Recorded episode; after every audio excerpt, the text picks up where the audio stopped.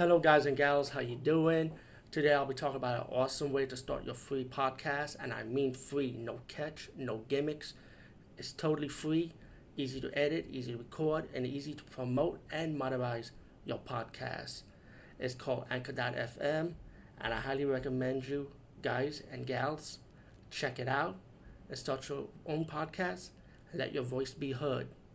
And also, don't forget to listen to Wild Dork Podcast and tell them that I sent you and that you have it from me. So you get more people to join Anchor.fm. You will not be disappointed because they will also put your podcast in other platforms and then make it very, very much easier for you. Have a great day, everybody. Another movie review. Um, my next blo- last block I said I was going to review this movie I wanted to review, but um, I'm going to hold hold off on that one. I'm to review a classic that I grew up with, and, and when I saw this movie, I just realized I've seen it already.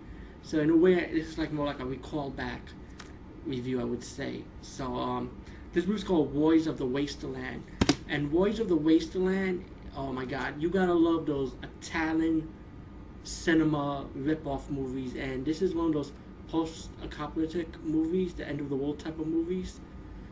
And um, it's kind of like more like a Mad Max Road Warrior rip-off, but you gotta like it because of its campiness and cheesiness. I mean, and not only that, one of my favorite actors. Usually, you see two of them.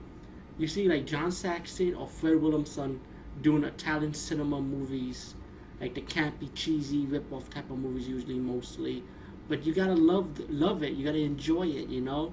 And I like the, like this movie, you know. I like t- movies like this, you know, in any kind of genres, especially Italian cinema rip-off genres. You gotta love them, you know.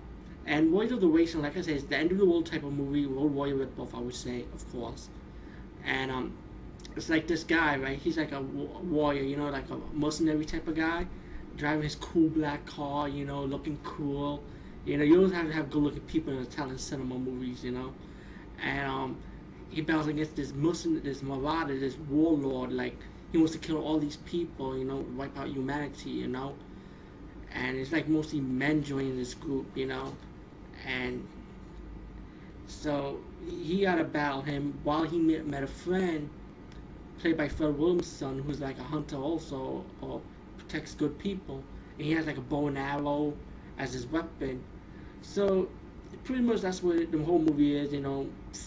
They team up to fight this evil warlord while the hero also have a, a mercenary friend on the opposite side but he's the villain now and it gets to this big showdown at the end.